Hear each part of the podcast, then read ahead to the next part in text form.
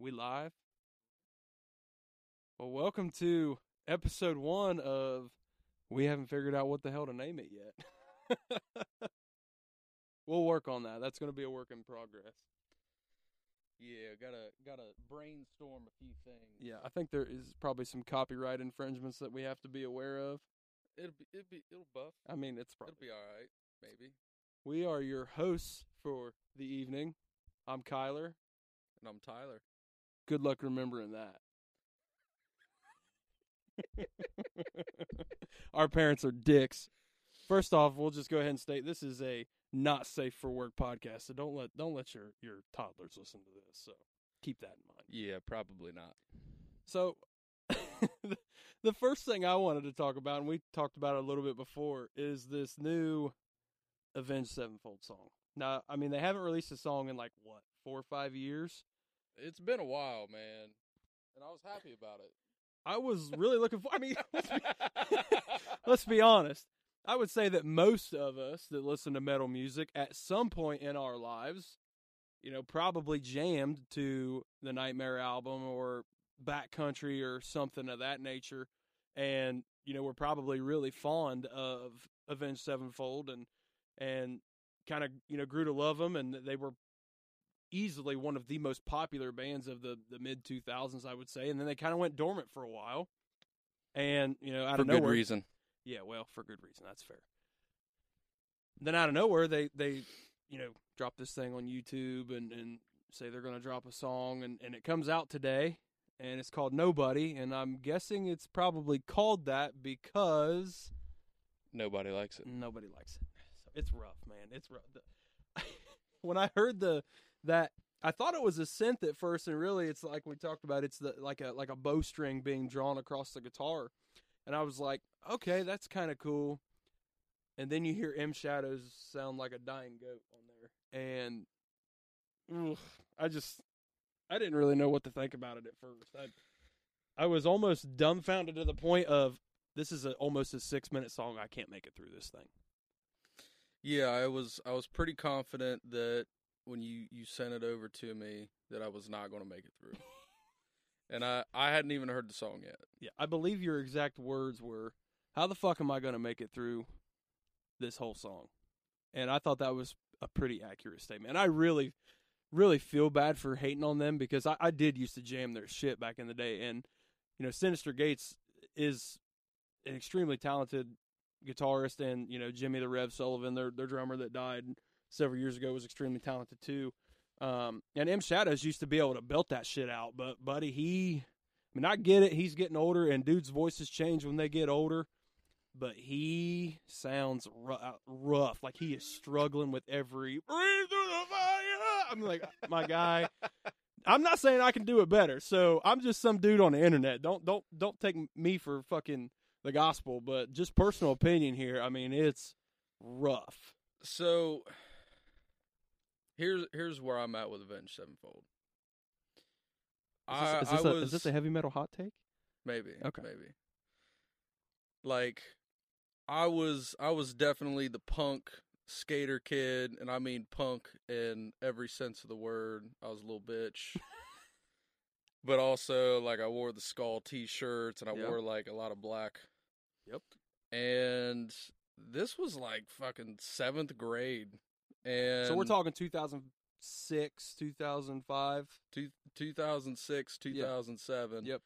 And I jammed it so much. Yep. But I also hung out at the warehouse a lot, too. For those who don't know, the warehouse was a local spot back in the day where all the skater kids would come out and hang out and listen to metal music and skate. And it was kind of the emo scene. It was a pretty cool joint back in the day. Go ahead. Yeah, and so... Back then, I was definitely listening to Avenged Sevenfold a lot, and that it was really like their first album that I would listen to, and I was able to get over dude's voice. Yeah, you know, I wasn't too particular, but part of that is I'm not the greatest vocalist either. Correct. And thanks for agreeing. We're slinging insults already. But oh shit. But you know, I really didn't pay too much attention to the vocalist. Right. And then it was dude, around that time, it was everyone had to have a Schecter guitar because of Avenged Sevenfold. Synyster Gates, yep. And dude just ripped that guitar every song, and I loved it. Right. And, you know, I could really give a shit less about the vocals at that time, but then I start listening to different types of music towards, like, 8th and 9th grade, getting more into grunge, getting into more vocally driven music. Yep. And at that point, I just couldn't do Avenged Sevenfold anymore. Yeah, and it's funny you say that because, you know, now, you know, obviously we talk music pretty much daily and go to concerts together and all that and jam together.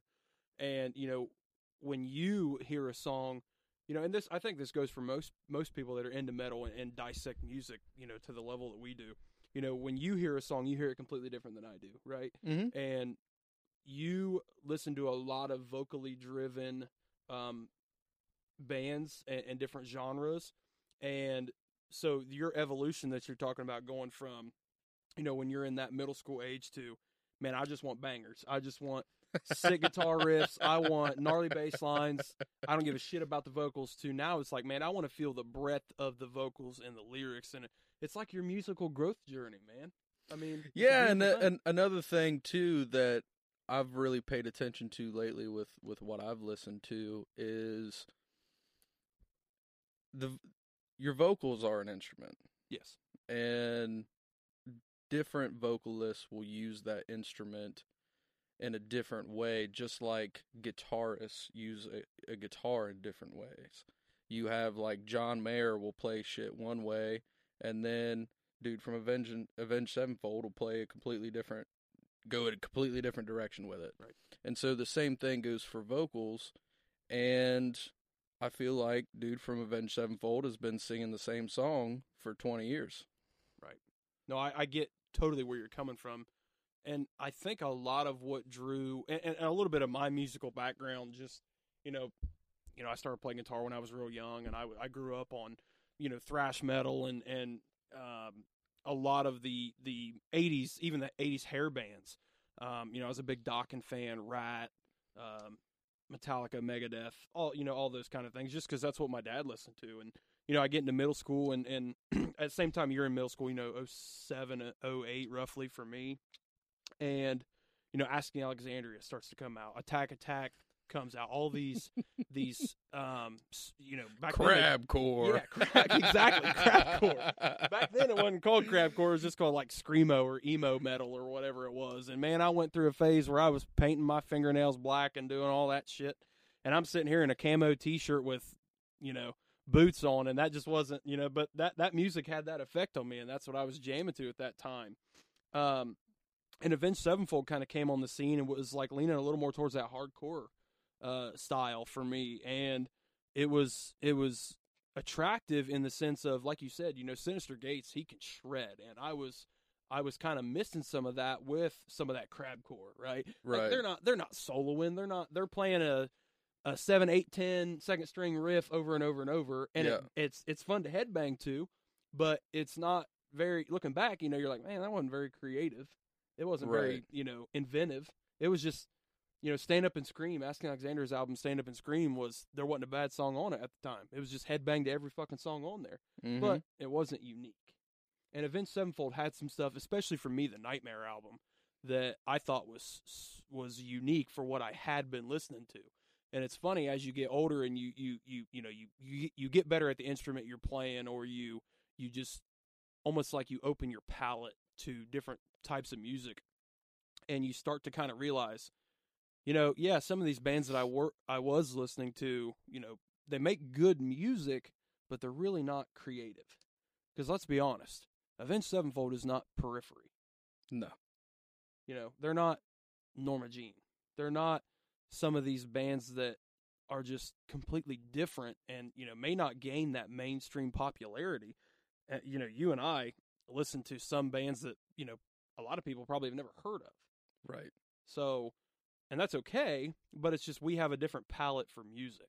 So yeah, to kind of speak on that and what I've seen in the evolution of Avenged Sevenfold and a lot of different bands is you know, they really attracted attention with that first album being something different than what was on the scene at the time, and people really enjoyed the music for those of us that were into that kind of vibe, that heavy riffage and a little bit of screaming in there. He didn't do a lot of it, but, you know, more aggressive vocals. I mean, he's very raspy, you know what I mean? Yeah. So it was very aggressive, things like that.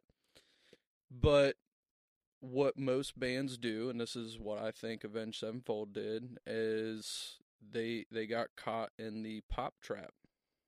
And I agree. 100%. What I mean by that is there is essentially pop formulas. Okay. You know, formulas to writing hit songs. Expand on that a little bit for us. Okay. So I can go in deeper into psychology about it, but what I know about pop culture and fans of these like pop artists and even pop rock or anything like that, popular music, mm-hmm. One, they're not super educated in music, so that plays a big key in it. Sure. The most important thing is people don't like to be surprised. They like to be able to expect what's coming.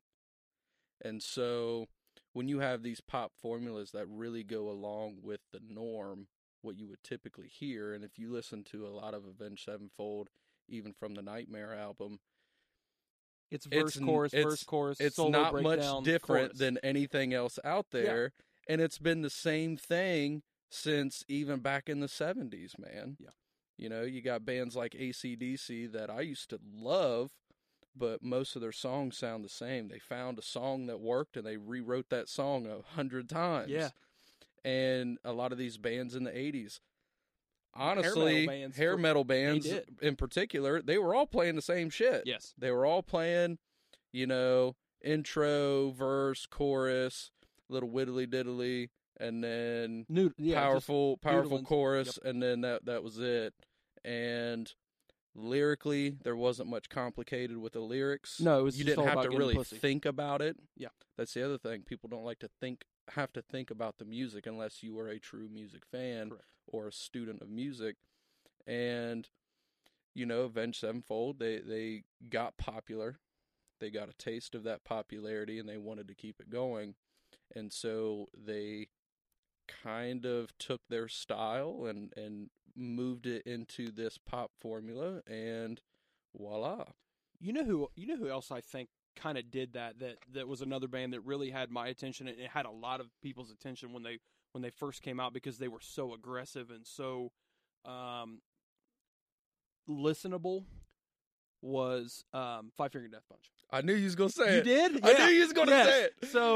So Five Finger Death Punch, like, you know, that was locker room music, right? When you're you know, we were playing football, and that's what we played in the locker room a lot, was Five Finger Death Punch, because it was heavy. It was, you could sing along with it, scream along with it. Ivan Moody had a really powerful voice. It was something, you know, you could vibe to, right? It would get you pumped up. It would get you in that mood to fucking kill somebody, man. So it was great locker room music, or, you know, you're about to go get a lift in. And I remember I had every single CD, because back then I didn't have an aux cord or whatever in my car. So I had every Five Finger Death Punch CD in the car, and I would jam that shit. And then, you know, I get in college, and I'm like, this album sounds exactly the same as the last one. And that doesn't mean that it wasn't good. It was just not, it was not expanding my musical knowledge and palate. It was just, it was repetitive. And I haven't listened to them in 8 years, probably. Yeah. I mean, I really didn't listen to Five Finger Death Punch much, just because I wasn't really listening to that type of music much until I got older. But like when they were out and they were this big thing, I knew of them more in kind of in passing conversation with with other music fans that would talk about them and stuff. But even their fans would talk about how they kind of did the same thing over and over, and they sort of sold out and got to a point where they just weren't doing anything different. And I think the real struggle for a lot of these bands is trying to keep their core or their original fan base interested while also gaining new fans, because you almost have to balance how much of that pop formula you do versus how much you challenge your audience. Yeah. And I think a lot of bands are kind of in that spot where, do we do something different? Because there's a lot of bands that'll try something different and almost wreck their career. And so they're like, do we just keep doing what we know is good? Or do we change it up and try something new? Five Finger Death Punch fell into that. But there's also an element that a lot of people don't understand, and that's record labels, record contracts. Mm-hmm. So when an artist gets signed, especially in the early 2000s, they can get signed to a record deal, and in that record contract, it lays out, we fucking own you X for X albums. Amount of albums. Yep. Songs, yep. And so the label typically fronts a certain amount of money, and they say, here's your signing bonus, $100,000 for you guys to use that money to record, use that money to, you know, pay your expenses while you're doing your thing. I mean, 100,000, 500,000, whatever the fuck it sure. is. And that's what they have to work with.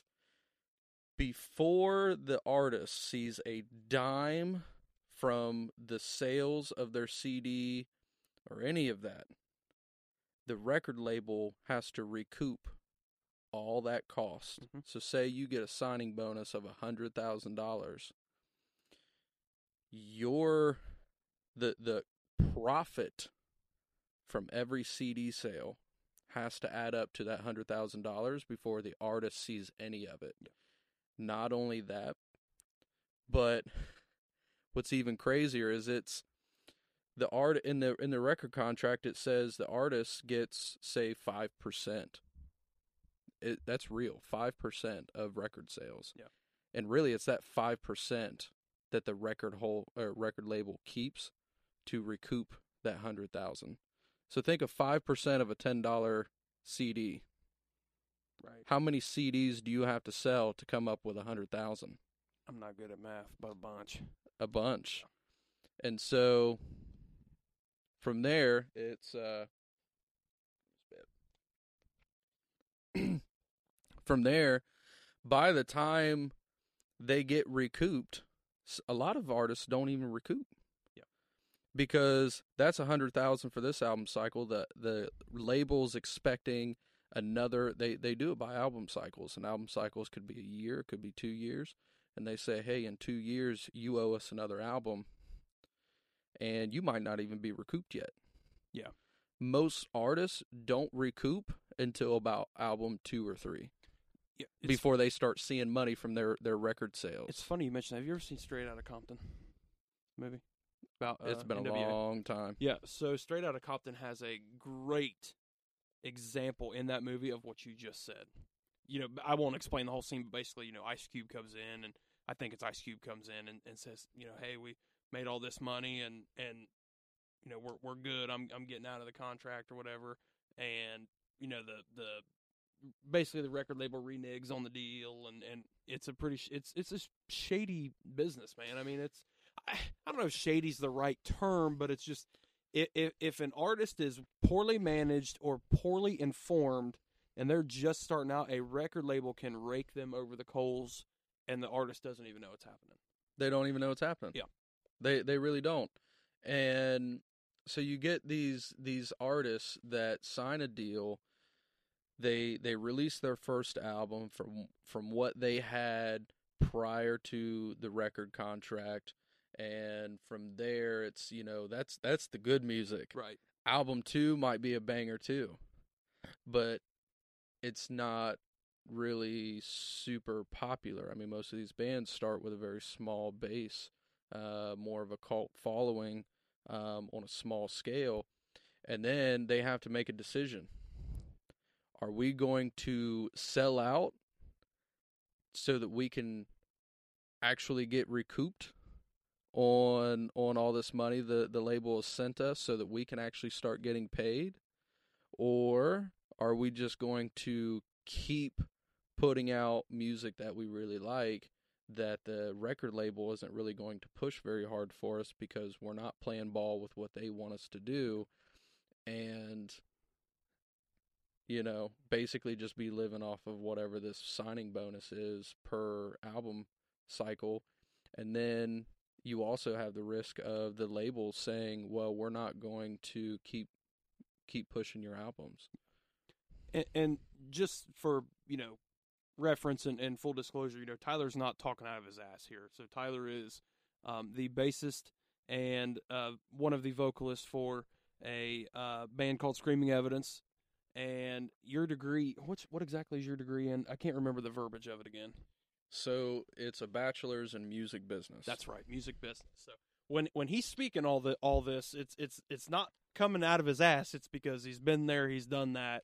He's recorded albums. He's studied how, you know, this works for 4 years in school, and it's well informed information that he's dishing out. So I think that a lot of these young artists that are coming up, and you know, my like I said earlier, my TikTok is starting to do pretty well, and I've actually talked to a couple local bands. One of them is called Devil's Envy. Check them out. They're on iTunes. They are a really, really talented, young, up-and-coming band, and please check Screaming Evidence out as well. All of their songs are available on Apple Music. Are you on Spotify? Or just we're pretty much on everything. Much everywhere, so yeah, here I'm promoting. I'm a self-proclaimed promoter. But so, you know, I've talked to, you know, some of these bands on social media, and, you know, that's one of the things that they've, you know, kind of talked to me about is, you know, what do we do as far as the record deal? Is it, you know, I think you worded it, do we sell out and try to go big and or, you know, go big or go home? Or do we just keep doing what we're doing and playing, you know, smaller shows and just doing it for fun because we love it? So it gets really complicated even now, because now there's the standard is a 360 deal. Okay, you have to explain that one to me. So early 2000s, you know, Napster and iTunes and all that. Metallica sued them. Basically flipped the music industry upside down. Okay. And I can go into detail as to how it really done that, but it flipped the industry upside down. Record labels were not making as much money on album sales because not as many people were buying albums. You start getting into 2010 when almost everything was streaming. Mm-hmm.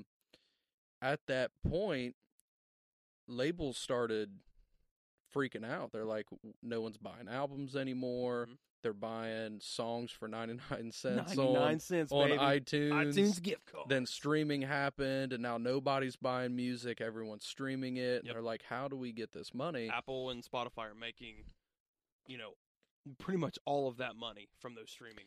They really even weren't making that much. But, I mean, I'm talking now. Like, where you pay an Apple Music subscription, you know, I'd love to see the breakdown for that. But I digress. Get back to this. I'm getting off track. Get back to this 360. I go in on it, but it's... So, you know, all this happened, and then labels started saying, all right, so what we need to do is we need to find other sources of revenue. And so they looked at their artists, newer artists, and they said, look, you make money off of touring. We currently don't take a piece of that, but the only reason you're making money on touring is because we put money in to back you, we marketed you, we got you in the studio, we're promoting your music so people listen to it, so people want to come to your shows. We want a piece of that money. They said, you also make money on merch. I knew that was next.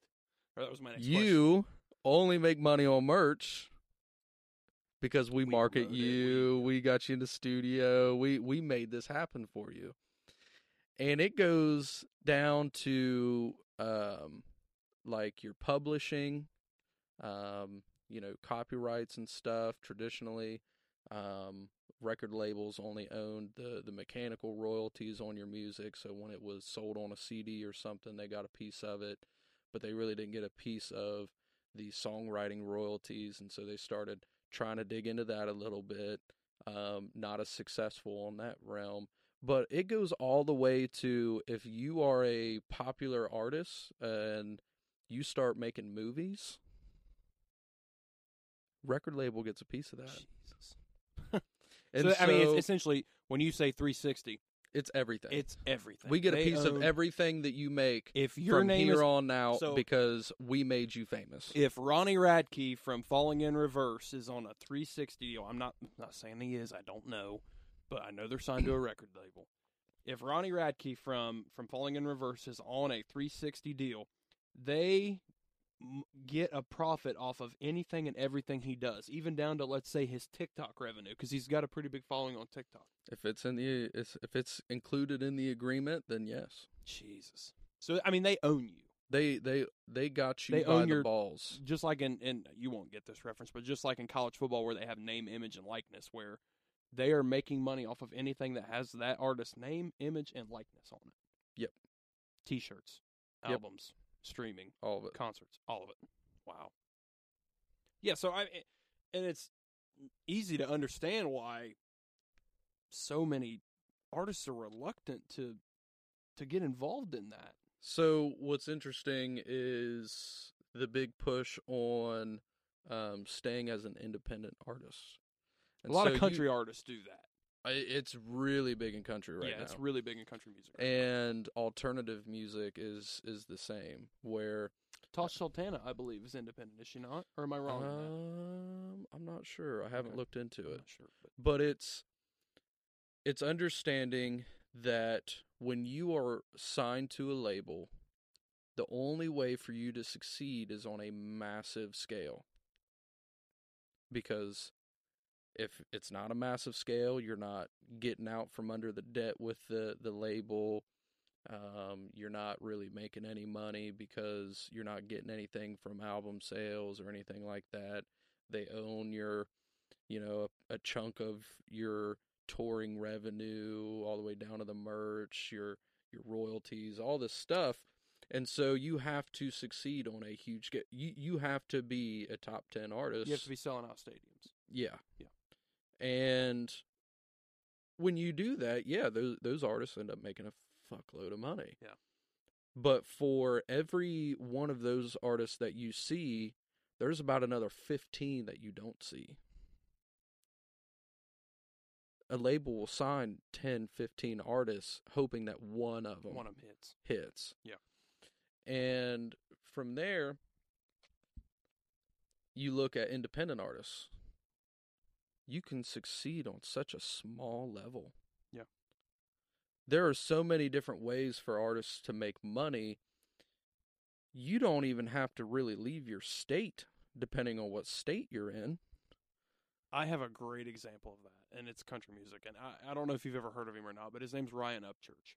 Heard of him, yeah. Yeah, so Ryan Upchurch is independent and is very strongly opposed to record labels, to having his music played on country radio, to being owned by anybody other than Ryan fucking Upchurch. Fuck yeah. Yeah.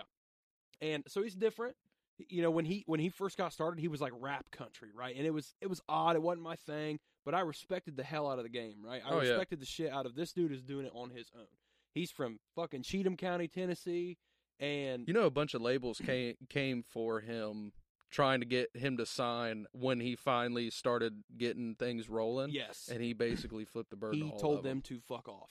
So not only that, but Ryan has gotten to the level where he is so well respected in the country music industry that he has gotten other artists. There's another artist named Chase Matthew that he got started up. He's really good friends with Jelly Roll. Do you know Jelly Roll? I'm familiar with Jelly Roll. Yeah, so he has gotten this span of influence where he is helping these guys. Now, I'm pretty sure, don't quote me on this, but I'm pretty sure that him and Chase Matthew got into a beef because he gets Chase started up and gets him going, and then Chase goes and signs a fucking record deal. I don't know that story. But what I'm saying is Ryan, he's never left fucking Cheatham County, Tennessee. He's a multi-millionaire driving a fucking Lamborghini living in Cheatham County, Tennessee. All he done does tour and stuff, but yeah, it's definitely independent. And he plays big shows. Oh yeah. Like he's very popular. And he's got, I don't even want to call it a cult following, because if you listen to country music, you probably know who Ryan Upchurch is. You don't even listen to country music, you know who Ryan Upchurch is. I know who he is because I wasn't a huge fan of the hick hop that's what movement. It is, baby. Yeah. I kind of made a lot of fun of it. Mm-hmm. But what I couldn't deny is that dude's story was fantastic. Did you know that he just recently did a cover of Nutshell? And I'll check it out. I'll check it out. I'll cry. Incredible. I'll cry. It's incredible. It's fine. So, but I just wanted to throw that out to you that he did do a cover of probably, and I'm putting this on the record, the greatest song ever written. Nutshell, Alice in Chains, book it, take it to fucking Vegas. I don't give a shit if it's divorce. If you call it divorced dad rock, that is the greatest song ever written. I'm a divorced dad, and yep.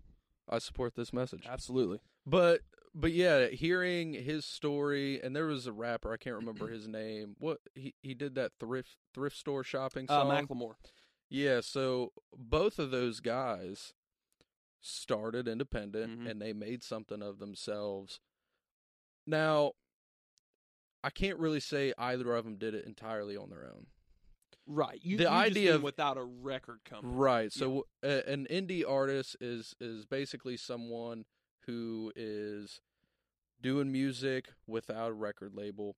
Now, there's a lot of other positions out there. You have a publicist. You have a tour manager. You have a booking agent. PR. You have PR rep, you have a merchandiser, you have a distributor. Even without a record label, you still need a distributor to get your shit out there. Yep. Like, there's still a lot of these components, but what he did is he just said, fuck you, record label, I'm going to figure all this shit out on my own. I'm hiring and firing everybody that's coming into my circle. And you also have probably the most important position in the music industry right now, but often not talked about and probably not appreciated enough, is an artist manager. Okay. And so an artist manager is basically a guy that can take an artist and say, I'm going to handle your entire business. Do you mean like probably the most well-known one would be, for me at least, was Bob Rock with Metallica. Is that what you're talking to? The guy he's in the studio with them, helping them produce albums and mix albums. He is booking their tours. He's in charge of all that. Is that what you're referring to? Just pretty much. Yeah. So an artist manager is that guy that he's kind of your liaison between you and all the other team members. Okay. So if you look at, say, you're in a circle, in the center of the circle is the artist. Okay. And then on the outside, you have your record label, distributor, merchandiser, publicist, PR rep, all these different components. The manager is in the center of that circle with the artist saying, you don't have to fuck with any of this. You focus on the music. I'll focus on the business. Gotcha. And then I'll do that for 10%. A nominal fee. 10% of everything, yep. Or 15% of everything, depending on how much clout they have. Gotcha. And so it's really a very important person to have, and if you have a good manager. And that's what you do for Screaming Evidence. That's what I did try to do. Yeah. I haven't done much over the last couple of years. Sure. But meanwhile, you've dropped an entire double album. That's what... So when I got into school, my initial intention was that of just about any music fan, is I want to have my own label. I want to start a label. I want to help artists. I want to do this. And the more I learn, the more I realize that record labels are definitely a... it's fine. Record labels are definitely a dying business model, and they're kind of the fucking devil.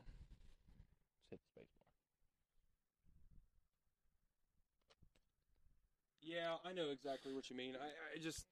And you understand it from a completely different perspective than I do, obviously. You know, I'm just a music fan, right? I mean, I'm just some dude that plays guitar in his bedroom and comes to the garage to jam. So, but you know, my whole thing is, I think that people have been taking advantage of artists for 80 years. I mean, I could go back to longer than that, man. Yeah, man. I mean, you could go back to the 30s. You know, or the 20s when you know, that big booming jazz music came along. Did I get that right? Does that sound right? It sounded legit. So, I mean, you know, I think that artists have been a little smarter as of late than they have been. And I guess it only took 80, 90 years to learn. But well, it's like with everything, information is more available now. Yeah. Well, it's not I mean, it's instant. If you want an answer to something, it's right there. Google it. Google it. If you want to see boobs, Google it. Make sure safe search is off. We went... Yeah, make sure that shit's turned off.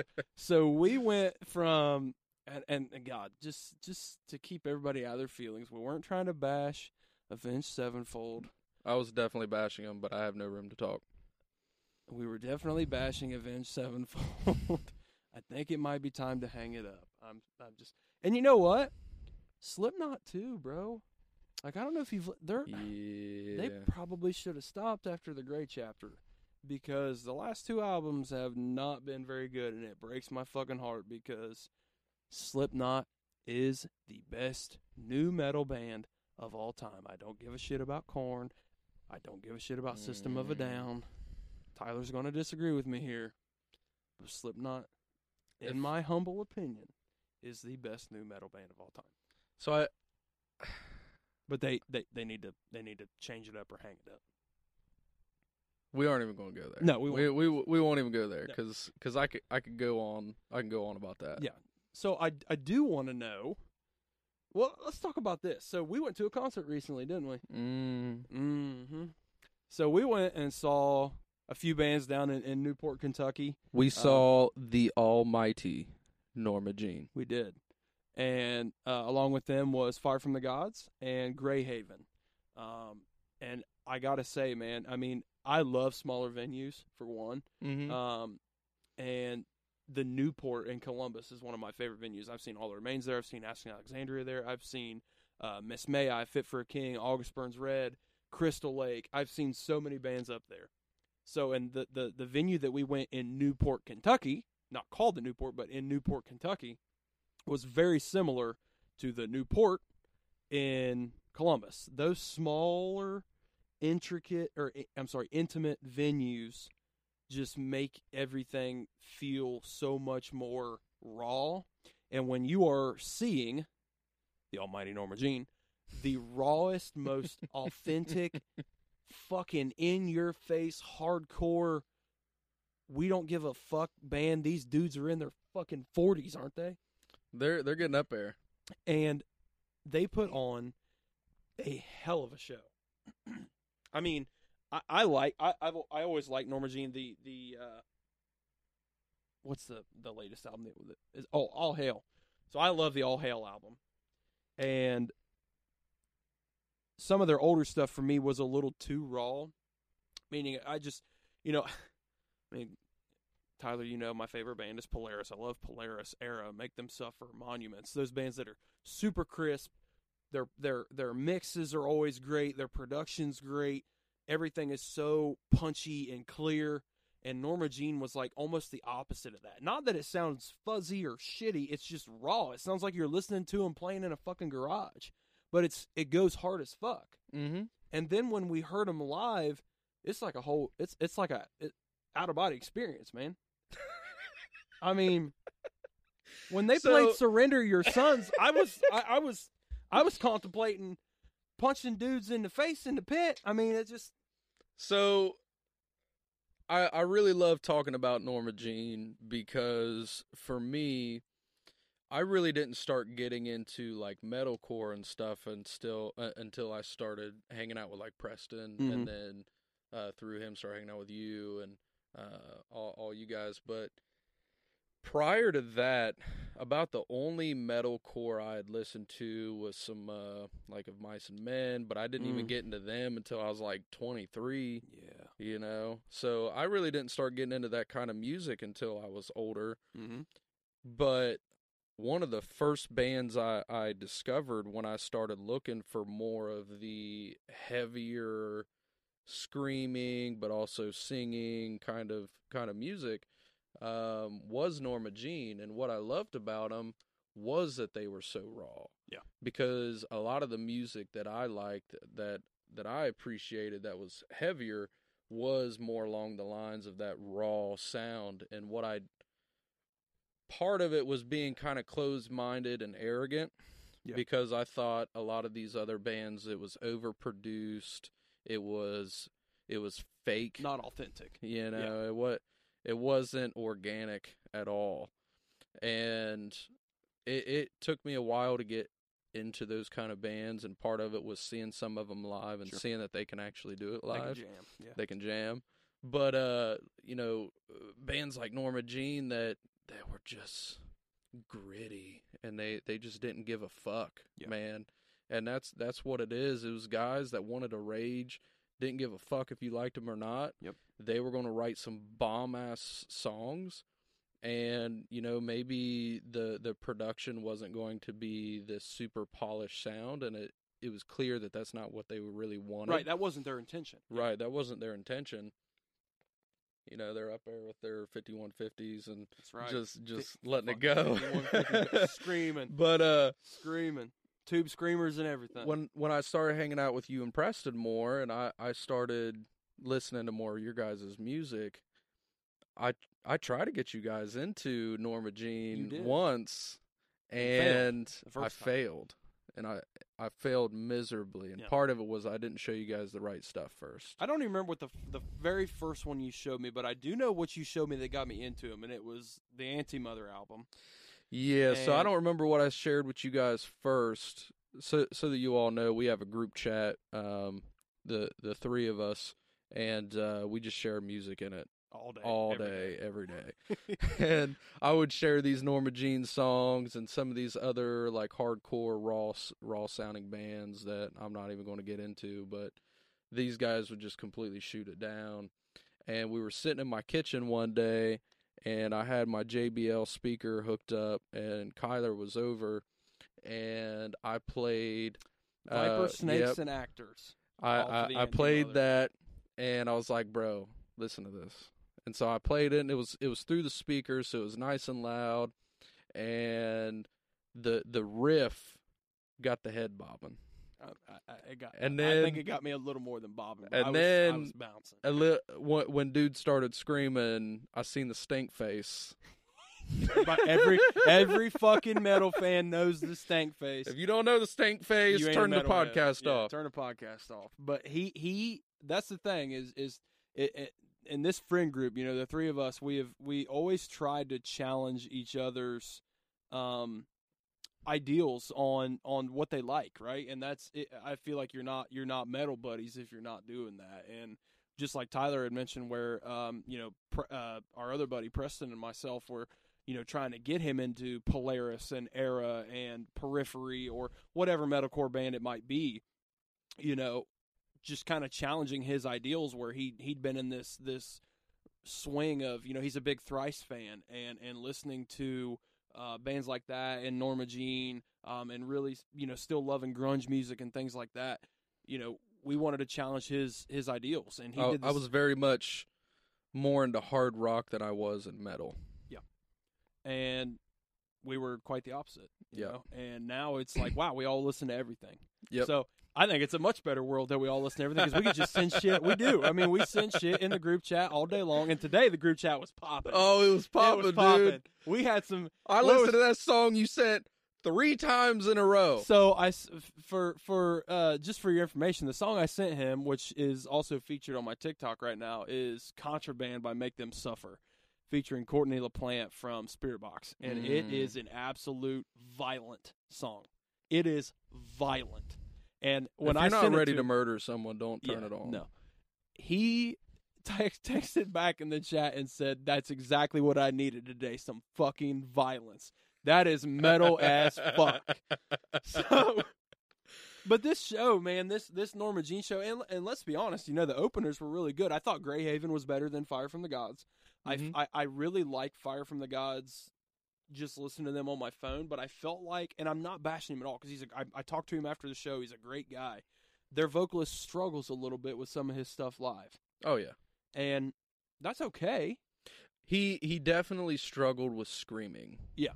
And to speak on that for a moment, a lot of people think that screaming is just nonsense and that it takes no talent and that it's just so yelling in the microphone. And you have to shape your throat and your vocal cords and your fucking mouth a certain way to, and then project from your chest, which is also really difficult for a lot of people to do. I mean, if you listen to anybody sing nowadays, most people are singing through their fucking nose. Yep. And you have to project through your chest.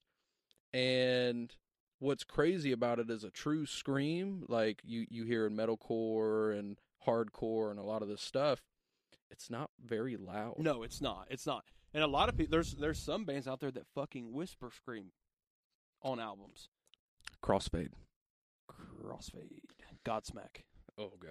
Hey, but, easy. But yeah, it's. I think that screaming is an art, and I'm probably just like anybody else that fucking practices in their car, right? I mean, I think we all probably have done that at some point. Oh, but it's you and I have been friends for several years now, and I remember when we first started hanging out and jamming together, you straight up told me, like, man, I am not very good at screaming. And your evolution, of learning and kind of teaching yourself and coaching your body on how to scream, and then on the last record that you guys dropped where you have a ton of screams in it, is hella impressive just how much you've grown. And then obviously I've watched you guys play live and just the way that you're able to, teach that muscle memory and put that into a live show is impressive. And it just comes with honing your craft. Yeah, so I mean, it was out of necessity. It got to a point where we started writing more and more songs with screaming in it, getting heavier, and which I love, and I lobbied for. It's been fantastic, but it got to a point where Sean, him singing at such high pitches as he does, he can't scream as much as these songs demand and do the singing at the same time. And so as we've developed in our writing style and gotten heavier and stuff, it basically got to a point where Sean looked at me as like, dude, I need you to do more. Yeah. And I was like, I can see you're struggling. I love you, brother. We've been friends for a long time, and you are struggling. Yep. And so I will try. And so I started screaming the way that he does, and the way that he originally did, which was more of picking a pitch and like contracting your throat and your vocal cords to a point where it gets really raspy, and just push it. So it really was like screaming into a microphone, and you can only do that for so long. Yeah. Like I can do that for like maybe 3 songs that we do, and past that, you're just destroying your voice, and that's why. And you sing too, so you can't do that. I can't destroy my vocals. And so Sean was running into that. He was just destroying his vocals 4 or 5 songs in, and by the time we get to the last song, dude's he's like jumping. Yelping. Yeah. And it got to this point where when I started trying to do it, I was like, I know the way I'm doing it is wrong. And so I have to figure out how to really do it correctly. And that's when I started listening to like Of Mice and Men and stuff. Austin Carlisle, baby.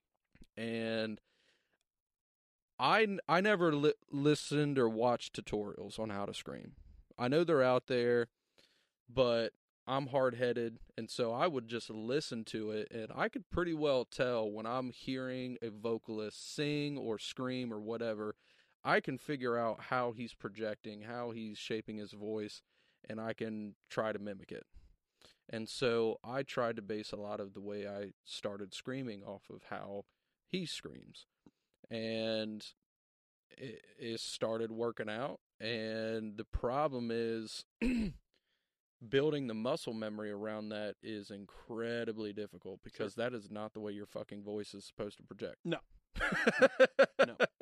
They're called unclean vocals for a reason. And switching from singing to screaming in a song, especially when it's back to back, is a motherfucker.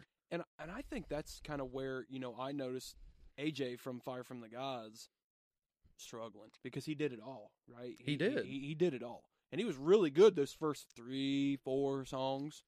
And then it started to drop off, and he was pointing the microphone. Yeah, he was just yelling, and he was like, "You guys do it! Help me!" Hey, so, I'm struggling. Yeah, I am struggling. So, and I am not shitting on the guy at all. Don't think that I am, because you really can't, because he's like 8 feet tall. No, he's a big dude. He would fuck me up, dude. That's a big dude. That's a large human being. Like I said, I talked to him after the show when I was up at the merch tent. And super nice guy, English fella, by the way, from Texas, which is odd.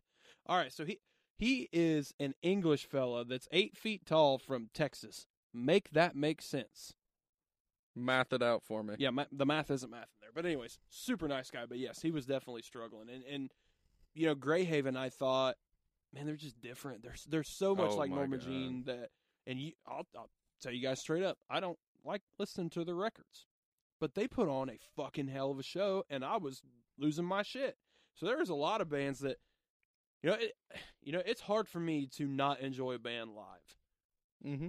I cannot like your music on a record, but I can almost promise you, if you put on a decent performance live and you get people going, you put on a good show, I'm going to have a good fucking time. And I'm probably going to give your music a second chance, because I know how it sounded live, and I remember how it made me feel. That sounded kind of intimate, but you know. Well, that's the intimacy of live music, man. Yeah. And you know, people go there to feel something. Yeah. And I think and a lot of people rob themselves of that experience by holding their fucking phone up the whole time. Watching the concert through their fucking phone. Yeah. I mean, I recorded a couple songs because I wanted to have that, but for the most part, you know, there's people there, it drives me nuts, and I'm sure there's a lot of people that'll listen to this, that'll say the same thing. It drives me nuts. Maybe you're one of these people, and if you are, you're fucking dumb, that sit there with their phone on fucking Facebook Live the whole fucking show. Yeah, bro. Why are you there? You're using up all the bandwidth. Yeah. I'm trying to watch porn in the bathroom. Look, I'm just trying to text and check in on my fucking kids, and my kids are dying at a fucking babysitter's house, and you're on Facebook Live. Yeah, you're on Facebook Live. So I've never understood that, but I mean, to each their own, I guess. But that's just not. I mean, I'm there to feel and appreciate the atmosphere that artist wants to create. Exactly. You are living in their space, and like Norma Jean, those dudes have been doing it for fucking 20 years or more. More than 20 years, since the late 90s, right? Mm-hmm. And you know, they never quote unquote blew up. Right. You know, they are not Memphis Mayfire or some of these bands that, you know, just blew the fuck up. They kept it fairly small. I mean, they still play good-sized shows, but you're never going to hear them on radio. You're not going to hear very many people go, "Oh man, I was banging some Norma Jean today." It's just not a band that a lot of people talk about, and I think that's borderline criminal, because it's a band people should be talking about. Oh yeah. So, on that topic of live shows, what's on your list, Tyler, for like your next, man? I gotta see these motherfuckers live. That you haven't seen. You've seen a ton of bands live. I actually haven't seen that many live, which is something I've been trying to remedy. Yeah. I was really working on seeing more bands, and then COVID hit it. Yeah. And fucked that up. Yep. But a band I really want to see. Look, I almost went into a depression spell when Tash Sultana canceled her fucking concert. Where was she supposed to play? So, I want to say it was last year. She was supposed to play in, like, Newport, Kentucky, or something like that. And Preston, his wife, myself, and I think Preston's sister were going to go. Mm-hmm. And so we had set up tickets and stuff, and then like a week before, Sydney lets us know that for whatever reason the show isn't happening. And I was so ready to be at that show. Oh yeah, that would be like going to see Stevie Ray Vaughan in the '80s, man. And I was like, I'm going to fucking eat some edibles. Mm-hmm.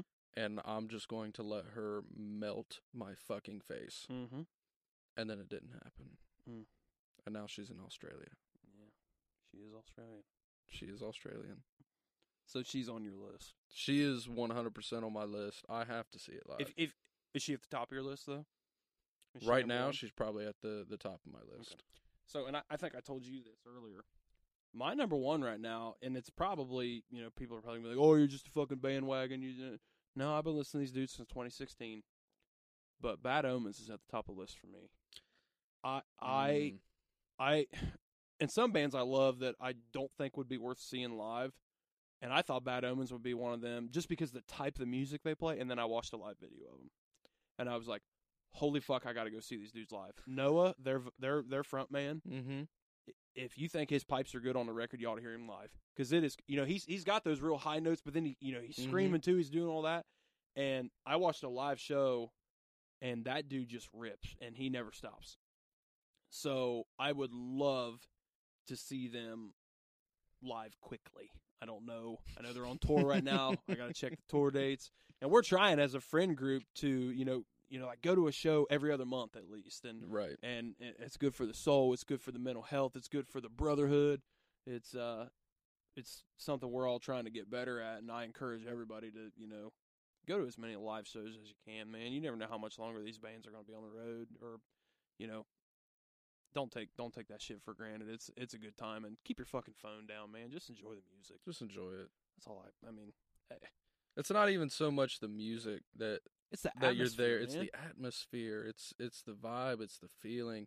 It's the feeling of community, man. You'll talk to people that, you know, okay, so here's me. I walk up to this Norma Jean show in a camouflage sweatshirt, a pair of jeans and boots, and I'm the only motherfucker there that looks like that. But that don't matter because I'm talking to some dude with big-ass gauges in his ear and nose rings and shit that if people saw the two of us talking, they would think it was for a fucking movie or something. We were actors.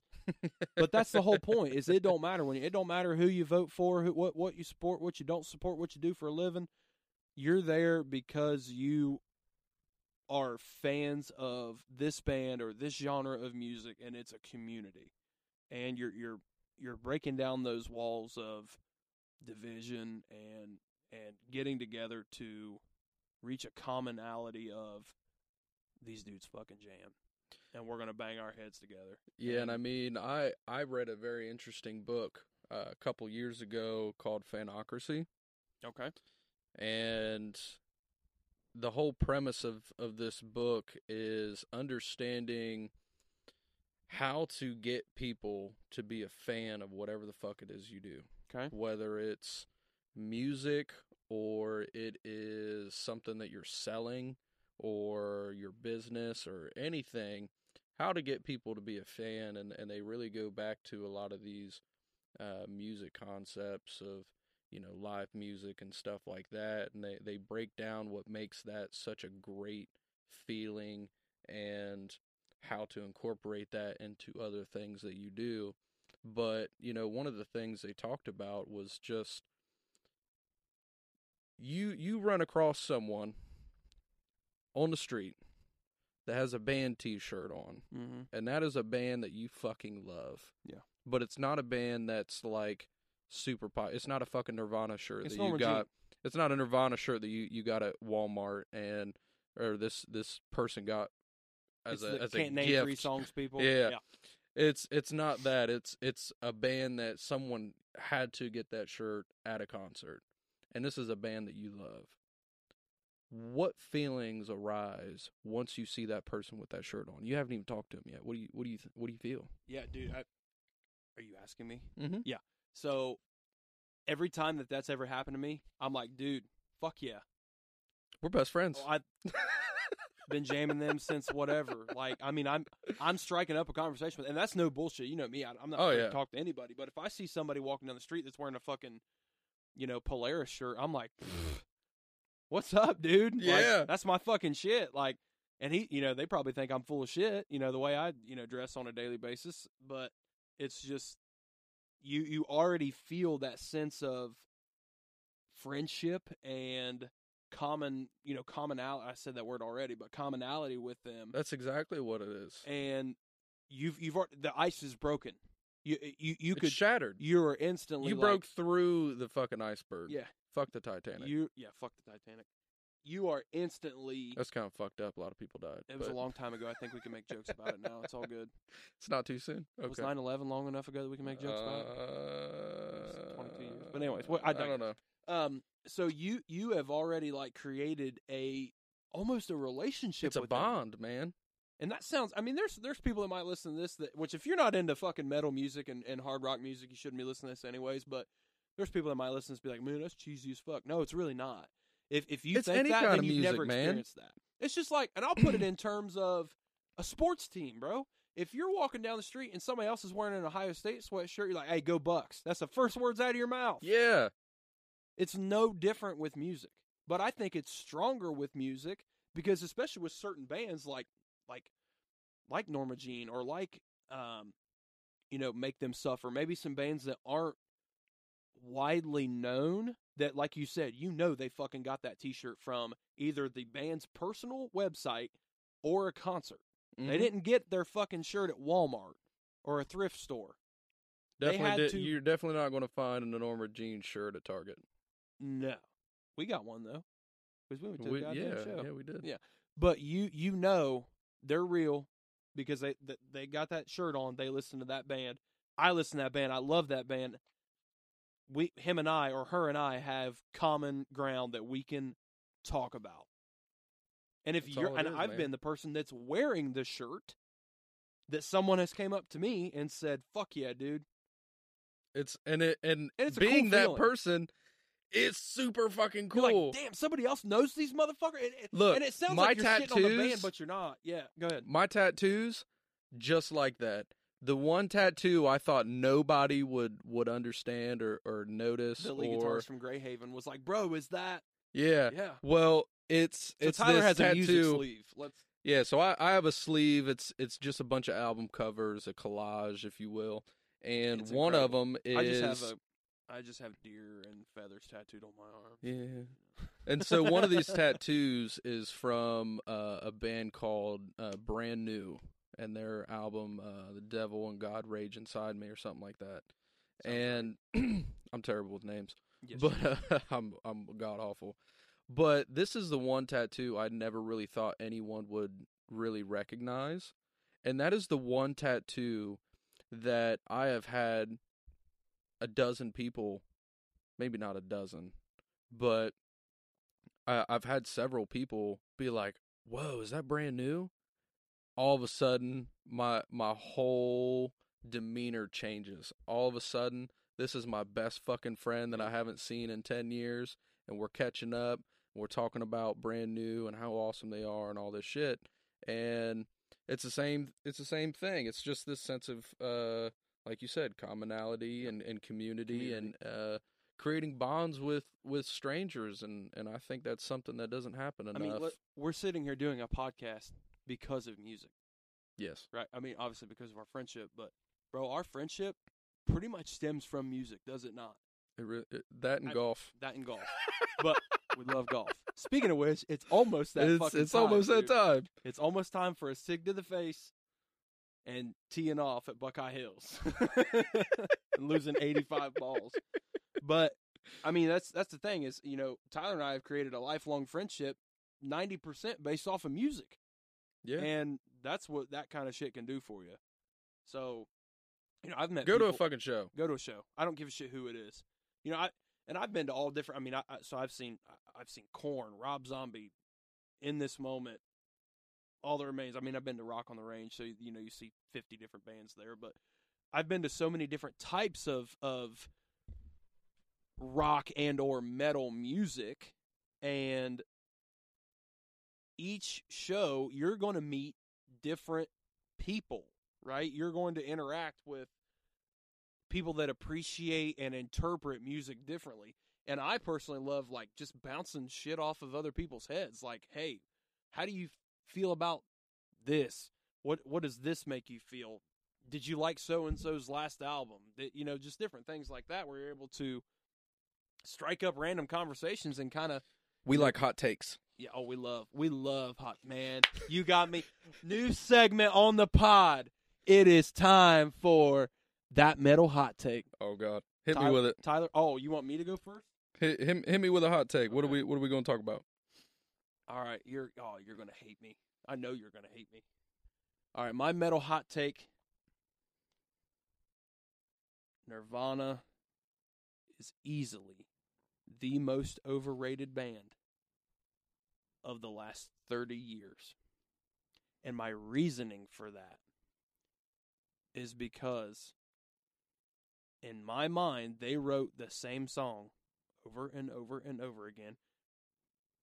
They played the same three fucking chords in every song over and over and over again. The best part of that band was Dave Grohl. The only song that I kind of like is Come As You Are. Like, I just don't... In Bloom's okay, but I just... To me, they're not grunge. Alice in Chains is grunge. That is grunge music. That is what I consider real grunge. Nirvana, to me, was just rock music. They were just hard rock music. I'll start by saying... I'm an idiot. I knew as soon as you said, "Hey, bro, let's do a podcast," we were eventually going to talk about Nirvana. Yeah, I knew he was, well. Yeah, and so well. Look, go ahead, look, Nirvana's not something I listen to all the time. Yeah, but what a lot of people don't understand about Nirvana is it was never meant to be grunge. Okay, it was never Kurt Cobain's ideal. Okay. Kurt Cobain grew up listening to pop music of his time. He was a huge fan of the Beatles. Mm-hmm. Wasn't he a big Prince fan, too? I mean, or am I who's off not? Base on the, that's true. That's true. That was. But yeah. Here's the thing. He grew up with that kind of musical influence of these pop musical artists. And if you listen to the Beatles... Look, no one's going to deny the Beatles was one of the biggest bands that ever existed. Mm-hmm. But you listen to their music, and it was pretty simple. Like, there wasn't a ton of complexity to it. And yeah, they weren't like The Who in the 60s. Right, they were weren't doing, like yeah. The Who or the Rolling Stones or anything Pink like Floyd. That. They were writing more simplistic music that was... more enjoyable to the masses.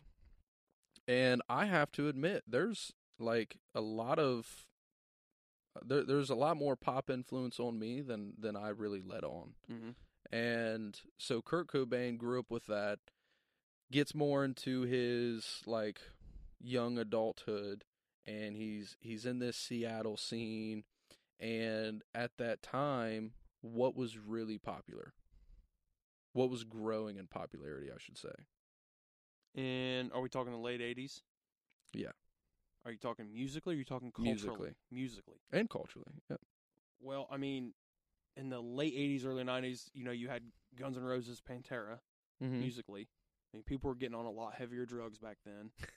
Yep. I mean, to be really honest, there was a lot more suicide. At that time, suicide was getting... kind of out of hand at that point. I'm not using that as an omen to what happened to Kurt Cobain, but things were just kind of. I mean, school shootings. I don't want to. It was just getting darker. Like America, I feel like in general, and Seattle especially was just. Well, it's a dark place anyway. It is. It's raining all. But punk. Okay. Punk was... So I was completely fucking off on all my points. He was completely off. Right. I didn't know where you were going. I mean, those are good points, too, but punk was really starting to become this popular thing, late 80s, early 90s, and that's what, like, Kurt Cobain was a huge fan of. He was a huge fan of punk music, and there was a particular band in the Seattle area that he would hang around with that, you know, with like certain books I've read and stuff of that era, these guys are really only known through the people that were in that vicinity and were kind of known as the somewhat godfathers of grunge. I don't know the name of the band. Anyone that actually does know it can let me know what it is. But again, I'm terrible with names. But Kurt Cobain, when he was writing music, was writing on the influence that he had, which was pop music of his early days, his you know, adolescence, and he was a big fan of punk, and that's why his fucking music sounds like gibberish. It wasn't the Pixies, was it? No, and no. It wasn't the Sex Pistols. No, those are all like punk, like true punk bands, and I think most of them came out of New York. But with all that, that's why his music sounds like gibberish. Is he was it was meant to be pop punk. He was like the OG pop punk. So. The only reason people labeled them as grunge is because they dress like all the grunge dudes, because in fucking the state of Washington, it's cold, everybody's poor, everyone's wearing fucking flannels. Yep, and everybody's depressed. Everybody's depressed, and they came up at the same time as, you know, Pearl Jam and Alice in Chains and Soundgarden and all those bands that came out of that Seattle scene. Stone Temple Pilots. I don't know if they were Seattle. I don't know if they were either. But just, it was guilty by association is what it was. I think that was one of Kurt Cobain's problems, right? It was. Like a disassociation thing. Like, people are labeling me and Nirvana something we're not. So that was a component of it. He also hated his fame.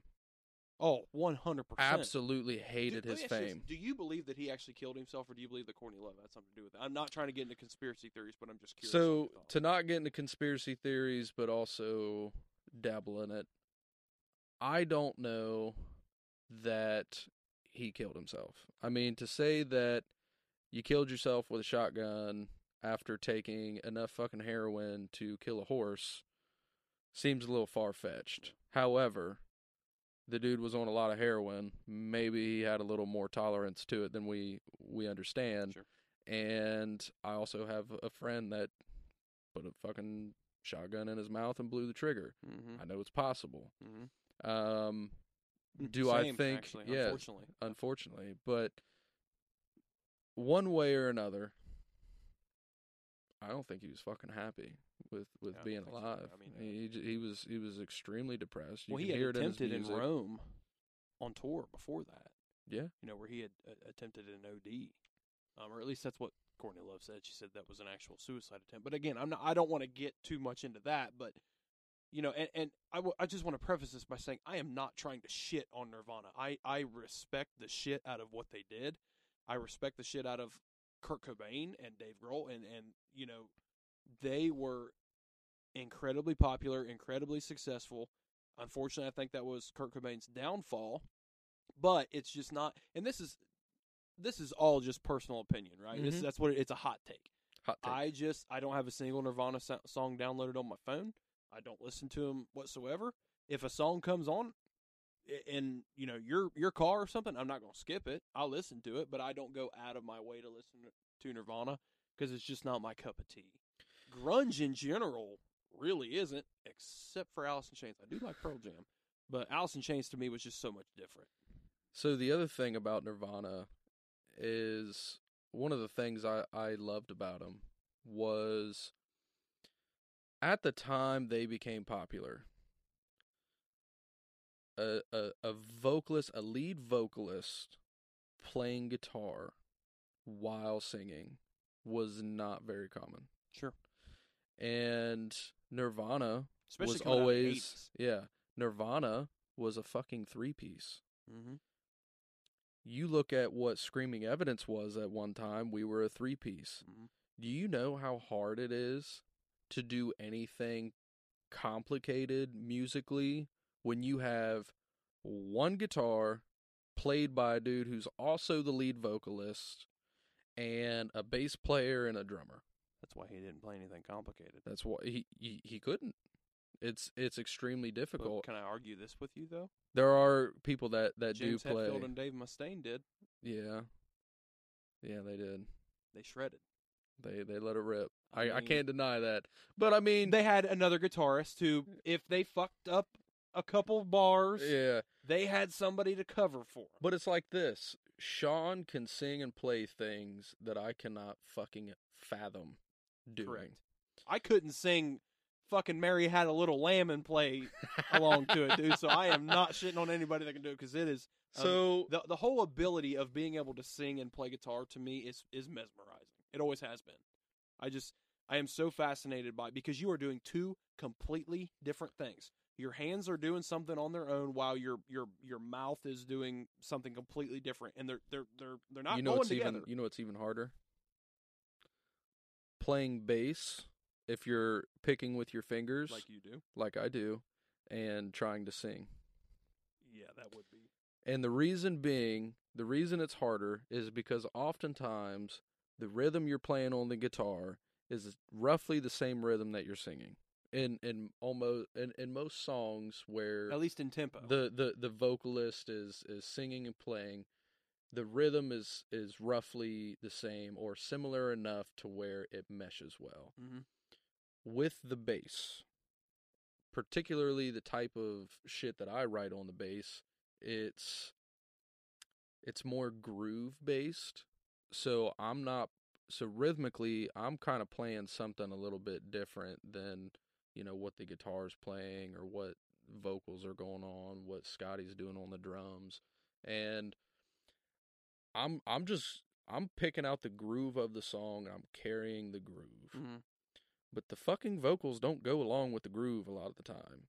And so not only am I using all of my fucking appendages here, I'm strumming the strings with my right hand. I'm doing weird shit with my left hand, playing all these different notes, because I hate just writing one damn note, because that's the lamest shit you can do as a bass player. And I'm also trying to sing. Mm-hmm. Or scream. Like, yep. Lovecraft, our song Lovecraft. Yeah. Mm-hmm.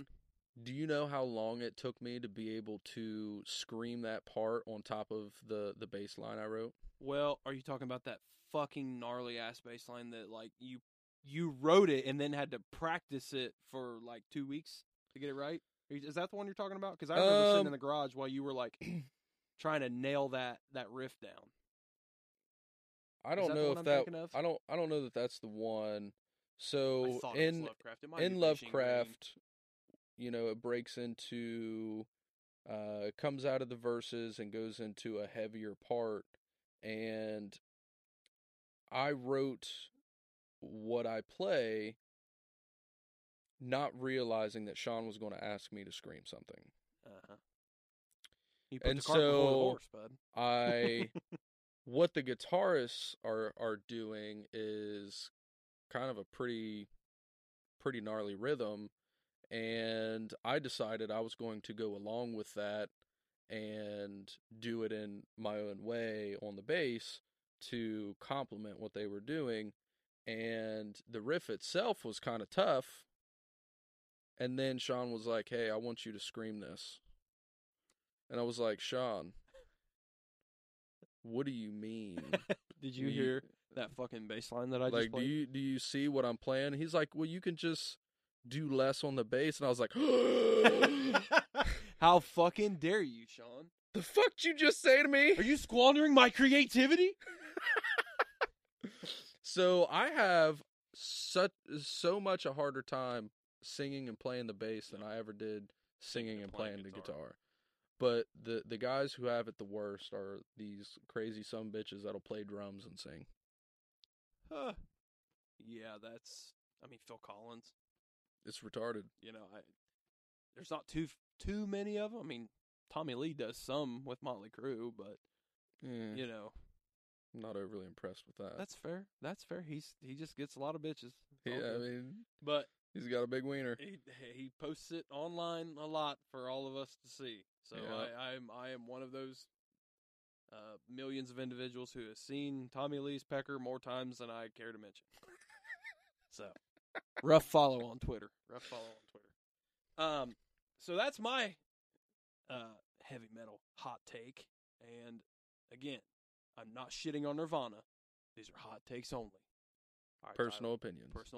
Tyler, what's your heavy metal hot take for this? You've had time to think about this. I really wasn't expecting. You need to challenge me here. I really wasn't expecting you to hit me with a hot take. All right, so a hot take. Here's something I feel like we may have talked about before, but I can't remember. I know I've talked to Preston about it because we bitch about it. Mm-hmm. And I don't know how involved you were in the conversation, but how do you feel about metalcore now? God, this is such a tough topic, and it's one that I've covered. I've gone to war with people on my TikTok over it. And it's almost like metalcore has split into at least two different subgenres, right? So okay. You have bands like Bad Omens and A Day to Remember, Beartooth, Sleeping with Sirens, if you can consider them in that genre. Dayseeker, Boys of Fall. So there are bands like that are, I don't want to say vocally driven. I would almost throw Periphery in there that I don't want to say are vocally driven, but are just not in that same vein as, you know, when you say the word metalcore to older guys that are, you know, maybe our age or a little, you know, late 20s, early 30s, they're thinking Bullet for My Valentine, As I Lay Dying, Killswitch Engage, All the Remains. That's where they're going with metalcore, right? When somebody says metalcore now, what I consider true metalcore is the bands like Era, Polaris, Make Them Suffer, Monuments, maybe Old Architects, still As I Lay Dying, those classical bands like Killswitch and whatnot. That's what, when I hear the word metalcore, that's what I think. But that's because you were there in the beginning. Yeah, you right. Followed the movement. But I struggle to throw like bands like We Came as Romans, Memphis Mayfire, Miss May I, Fit for a King, Bad Omens. I mean, the list goes on and on. I struggle to throw those bands into that genre anymore. And I might get crucified for that because it's just, you know, there's almost a, dare I say, a heaviness level that I think you have to be at to be anointed a metalcore band. That sounds really elitist. It does sound elitist, but at the same time, it's a legitimate argument because people on TikTok say that I'm a boomercore fan. So, wow, yeah, boomercore. That's a term I hadn't heard before. I'm a gatekeeper of metal because I have a personal opinion. So and being the metalcore boomercore gatekeeper that I am. You know, I don't consider a lot of these newer bands metalcore. I don't know what to call them, but they're not. Dayseeker is not metalcore. That is not metalcore. Right. I don't know. It's good. I love it. We love Boys of Fall. Mm-hmm. That's not metalcore. No. It's like, often labeled as metalcore, but popcore. Maybe we started a new thing. Maybe but it's popcore. So popcorn. You know, we've come to this dilemma dozens of times in music over the last, you know, 30, 50 years, however much you want to say. And it's a situation where things start in this particular fashion, in this particular, you know, vibe or sound or whatever the hell you want to call it. And then other bands kind of come in and they're similar enough to it to kind of be in the same, be labeled in the same genre, and then more bands come that are maybe similar to that second artist that came in, and then so on and so forth. And then it becomes, oh, well, we're not that. We're a new thing. Mm-hmm. And so we get into this dilemma where we start creating new genres, new names. And if you had to sit here and list every official, I guess you can say, genre of music, we'd be here until fucking Sunday morning, mm-hmm, trying to label them all. Yep. And I think it's stupid. I think it's stupid too. It's like, hey, you got rock, you got metal, you got, whatever it is.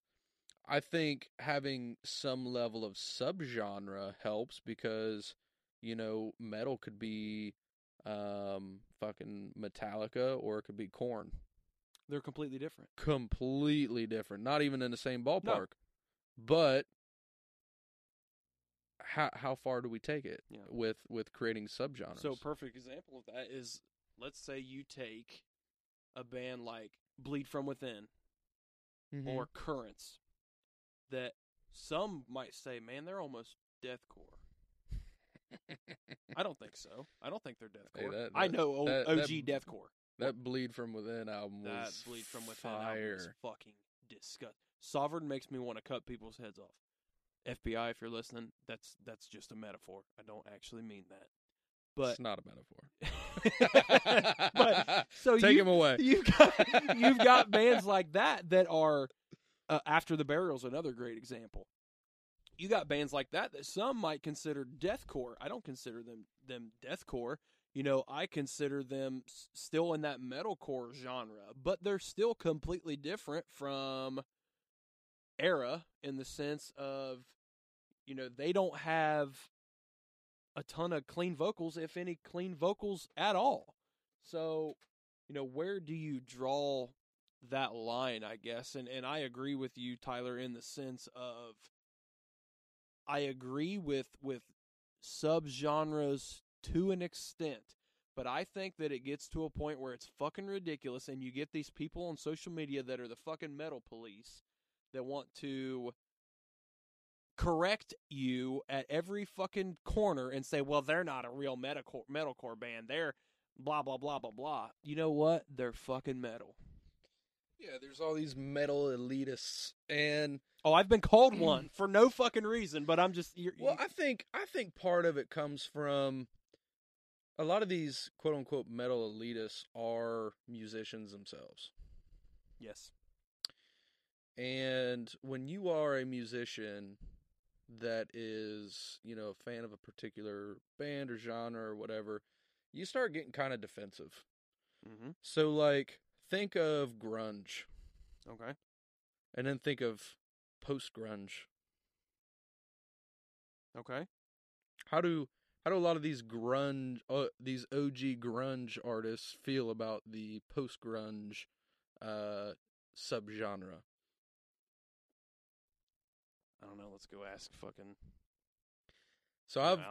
I've seen a few interviews where it's asked to these guys, like in the late 90s and stuff, when this post-grunge kind of started coming in. A lot of them fucking hated it.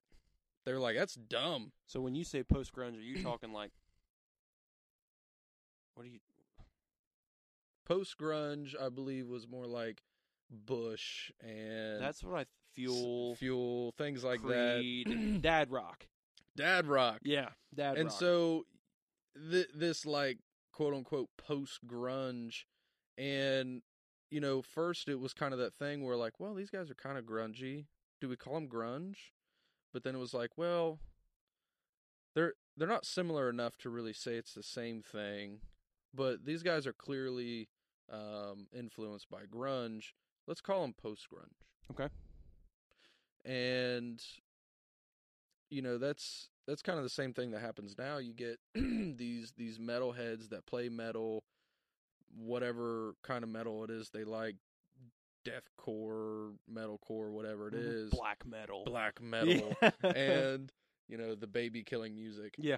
And Cannibal Corpse. Suicide and then Silence. you show someone like that, Boys of Fall, and say, hey man, check out this new metal band I found. Bro, they would shit their pants. Listen to this song called Distance. It's going to make you fucking cry. Yeah, and these dudes would be like, pussies. What are you talking about? Make me fucking cry. That ain't metal. No, that ain't, yeah. That's exactly what it would be. That what it metal. Is. And I get, you know what? And I used to be that fucking dude. I swear to God. A man has to know his limitations, and a man has to admit when he was fucking wrong. And I used to be that dude. I thought if it wasn't the heaviest fucking shit in the world, I wasn't listening to it. And you, my friend, are part of the reason why I'm no longer like that. And I would say likewise, because I used to be very against anything that wasn't rock related. Yeah. If it wasn't related in some way to rock music, I hated it. Yeah. I still don't like country, but I've learned to appreciate some of it. I know a Tyler Childers song. You're welcome. I'll fucking play it right now, bro. You're welcome. It's a jam. Mm-hmm. And all it was is I stopped for a moment and listened to the message, and I will say it is very rare for a country song, at least pop country, to have any real meaning or message that hasn't been sang about a million times. That's why if you ask somebody like me, like a real country fan, like I don't, which you and me were the same. We don't listen to the fucking radio. We listen to our phones. I don't know what's playing on country radio right now. I don't care. The only mainstream artist I like, and is just, you know, brutal honesty, is Morgan Wallen. I feel like everybody likes Morgan Wallen. But, you know, other than that, you know, it's Tyler Childers, it's Cody Johnson, he's on the radio now, but he wasn't for 10 years. It's Sturgill Simpson and a lot of these guys that are never going to be played on the radio. Cody Jinks is another one. And it's just kind of a different vibe, and you're right. It's all about the message that, you know, if you're singing about real life, it don't matter what genre it is. And rap, even rap. Like, I don't fucking like rap music. You know I don't. I don't like the fucking mumble rap. I don't like that stupid shit. I love old school hip hop. If Tupac comes on, Dre, Snoop, any of those dudes, back then rap was real. And I will, to this day, listen to 50. I love that shit. But the rap music, that's why there's a rapper you really like. What is NF? NF, yeah. So I dig his shit because it's real. Like, I don't care what he doesn't cuss, so he's not filling lines with bullshit. His message is very deep and personal, and the way he shares this stuff about himself, and I might be telling a lot about myself by saying this, but I relate to a lot of what he's talking about, and he puts it into words in a way that I can't, and that right there has helped me tremendously. Just being able to take these emotions that I feel and be able to put them into words because someone else that feels the same way did it for me. Yeah. And I think that's what, you know, I don't care what the discipline is, what the genre is. If you relate to a song, whether that's lyrically, whether that's instrumentally, whatever it is, you know, you're going to be a fan of that music for life.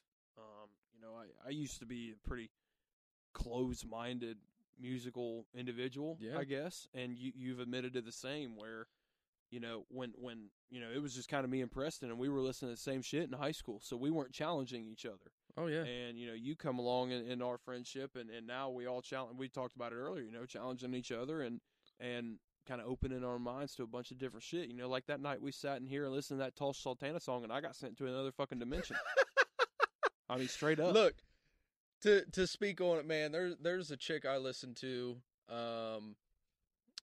Oddly enough, my ex-wife showed me this artist first.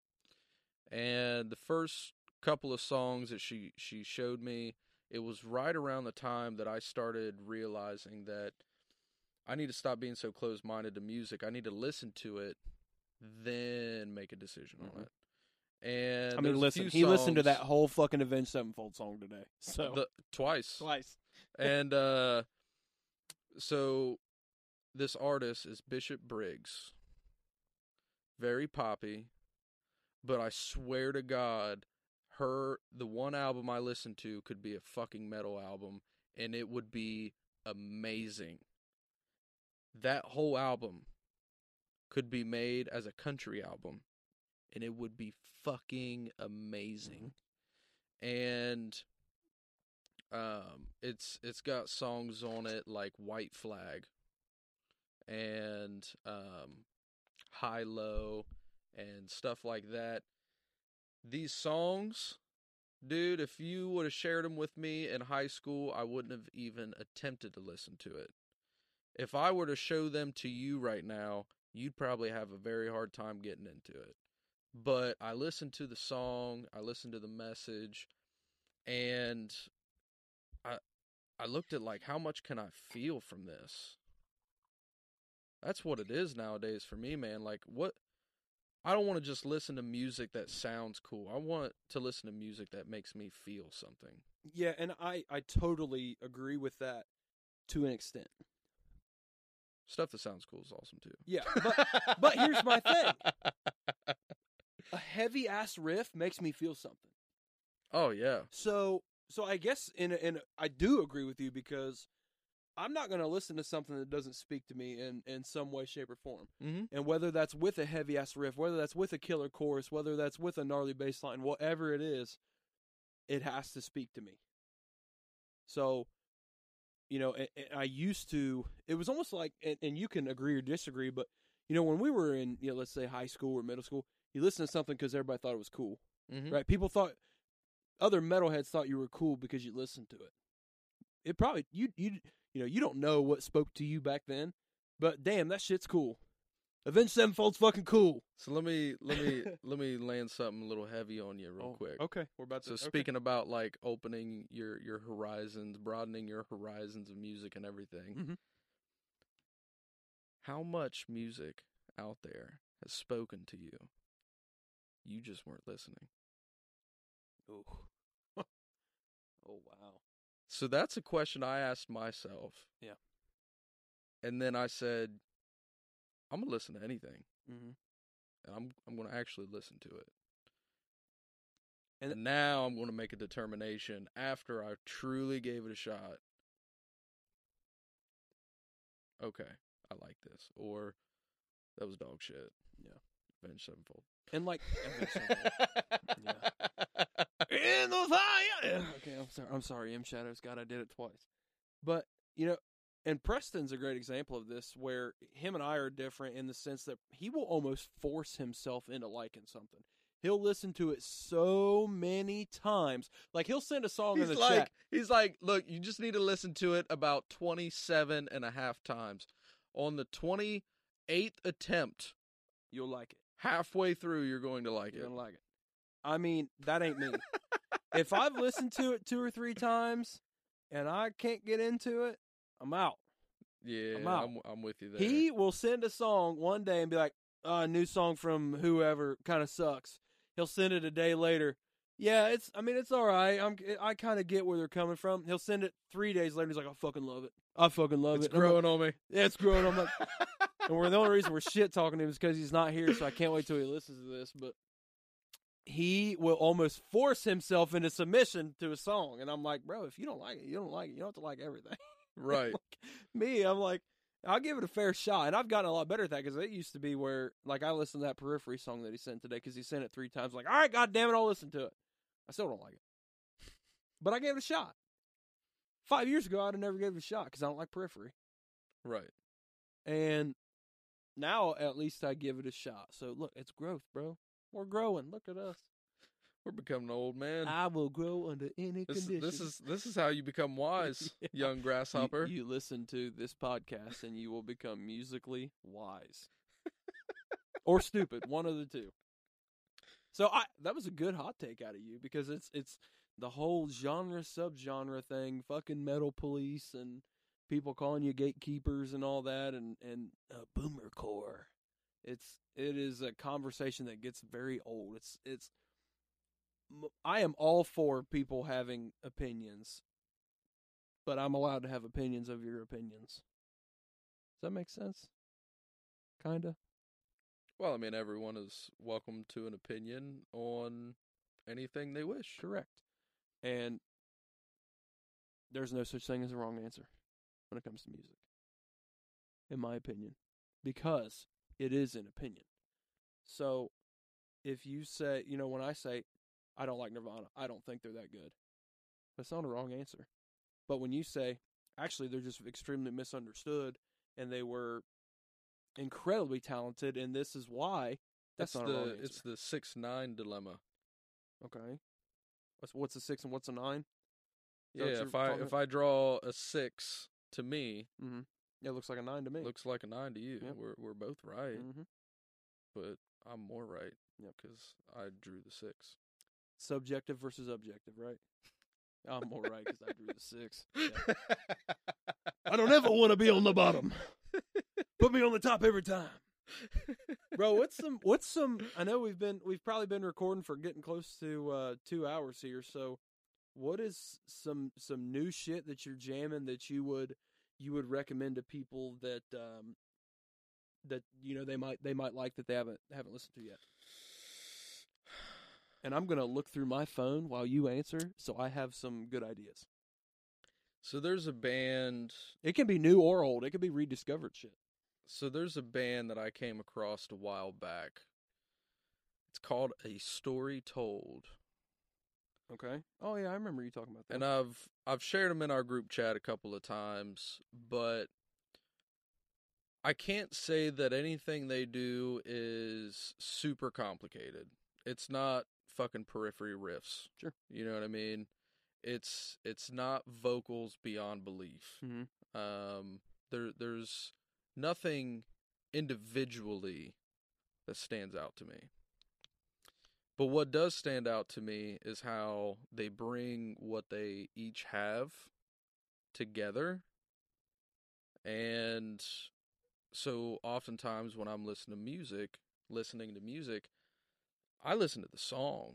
And yes. I know I've talked to you guys about that a lot. I'm not necessarily listening for that guitar part. It's the breath. It's not the riff. It's not the screams. It's not this or that. It's the song and how well was it written, and you know how did certain things come together, rhythms and melodies and all these things. And with this band, A Story Told, I just kind of fell in love with the way they put together songs. And one thing I find really interesting is the vocalist isn't like this amazing vocalist. He's a good vocalist, but he's never going to be the greatest. Sure. But he's not trying to be. It's knowing this is my range. This is what I can do. Here's how I can create dynamics and pitch and projection and go on falsetto or full voice and all that stuff. How can I take what I can do, this particular range, and make it interesting? Yeah, make it great. Yeah. And I find his method and like the melodies and the harmonies he picks out to be very interesting to me. Like I feel like it captivates me in a certain way, and I don't know. It's, good recommendation. It's just something I like. And it's like I said, it's his choice. How he heard this guitar riff and he chose to sing it this way. Where did he pull that from? It's music that makes you think. It's a band that's going to make you think. Yeah. Well, not necessarily. Like I said, it's not like anything crazy, but I think really deep into the music that I listen to. And when you have someone putting together these like two guitar parts, you know, that aren't the same, oftentimes they're not even playing the same chord, or what it seems, not playing the same notes per se. It's not like when Screaming Evidence first started and you got two guitarists playing the same riff for the verse just to make the riff sound like a fucking wall of sound. Yeah. Instead of having an underlying riff in there. Right. And so, you know, they're doing these two separate guitar parts, and then how he chooses to fit his voice in with what the guitars are doing melodically and what the drums and bass are doing rhythmically, and it, I don't know, for some reason it connects with me. So say the name of that band one more time, just for everybody. A Story Told. Okay. There's one recommendation. I've got two for you. The first song I heard from them was Check Please. I can't even say it was like an amazing song, but for some reason, just the way it was put together and the particular melodies, I was just like, I like this a lot. Yeah, for sure. Spoke to you. Spoke to me, and I listened. So I've got two band recommendations for everybody. This might become a segment we do every time, and hopefully we get some feedback on this. So one of the bands that I want to recommend, and I'm going to go two different ways here as far as the spectrum of metal. You know, the first one is one I've mentioned several times, and that's a band called Make Them Suffer. They're out of Australia, I believe, and they are I said it earlier, extremely violent, hard fucking core. But they have some really unique qualities in the sense that they have this female keyboardist that does their choruses. She sings their choruses, and on their latest song called Doom Switch, she actually screams on it, and it's just. They're doing all these different things. Their guitarist writes some of the most intricate and difficult riffs I've ever heard in my life, and that motherfucker shreds the entire song. It never stops. So if you want to rage and you want to hear something that makes you want to run somebody's head through a wall, Make Them Suffer as your band. Check out Doom Switch. Check out Contraband. Those are two of my favorite songs. Tyler, your favorite song by them, I believe, is Hollowed Heart. Sounds right. So... that's a really good one by them, too. The other band I want to recommend, they've been out for a while now. They just dropped a new album last year. The band's called Until I Wake. Tyler, I know. Yeah, Tyler likes these guys. So they have a good mix of really pretty vocals and harsher, screams. Their guitars, their sound is a little more on that raw side when it comes to like production and mix. They're not extremely crisp when it comes to their mix. You kind of just get this big wall of sound. But they didn't turn the gate up too high. No, it's very melodic. Exactly, it's very melodic. It's very easy to listen to, and they have a variety of different songs. Like songs that are going to put you in a good mood, songs that are going to make you feel bad, and then songs that are going to make you want to beat somebody the fuck up. So, my two bands to recommend for the week, Make Them Suffer, Until I Wake. Check them out. So, Tyler, do you have anything else? We've been recording for about 2 hours now, so if there's anything else you want to cover, we can hit it real quick. Just that, time flies, man. Yeah. I didn't realize we've been sitting here for 2 hours. Well, that's what happens when you're having fun, which we sit here for 2 hours all the time, but don't record a podcast. So. But we got through a lot of good topics. We did. Guys know, none of this shit was organized. We literally talked about this today. Said, hey, let's do a podcast. We didn't come up with any. We came up with topics as we were walking into the studio in here to record, and we did. We came up with two topics, did them both. We covered about 15 different ones, so I think we handled it pretty good. Yeah, I think a lot of these topics were just kind of built up. Yeah, and we got some shit to say. We seem to have a lot to say, a lot that we wanted to share, and we just kind of did it all at once. Yeah, I don't know that we'll fill 2 hours every time. Probably not, but this was a good blender of what, we're wanting to do with this and kind of cover current events and then hot takes and live shows we've seen, new music, different things like that. And what I want to do is I do want to give a little self-plug here just for listener interaction. After we get this podcast put out, and I'll keep you guys updated through my TikTok on where we've got this posted and how you can listen. Please give me a follow at Smoke2013, and you'll get a lot of metal music content on there as well. But I will be communicating via my TikTok account, where you can find this podcast. And if you guys want to reach out and tell us what you think, and if you have any topics you want us to cover or things you want to hear about, please let us know, and we'll get it covered. So appreciate you guys for listening, and also. If you have any name recommendations for the podcast, shoot them over to my TikTok, too, at Smoke2013, and we'll take into consideration some names because we haven't quite come up with one for this pod yet. Right now, it's just we got some shit to say, I guess. So appreciate you guys. Say it with your chest. Say it with your chest. Appreciate you guys listening, and we will catch you next time. We out. Holla.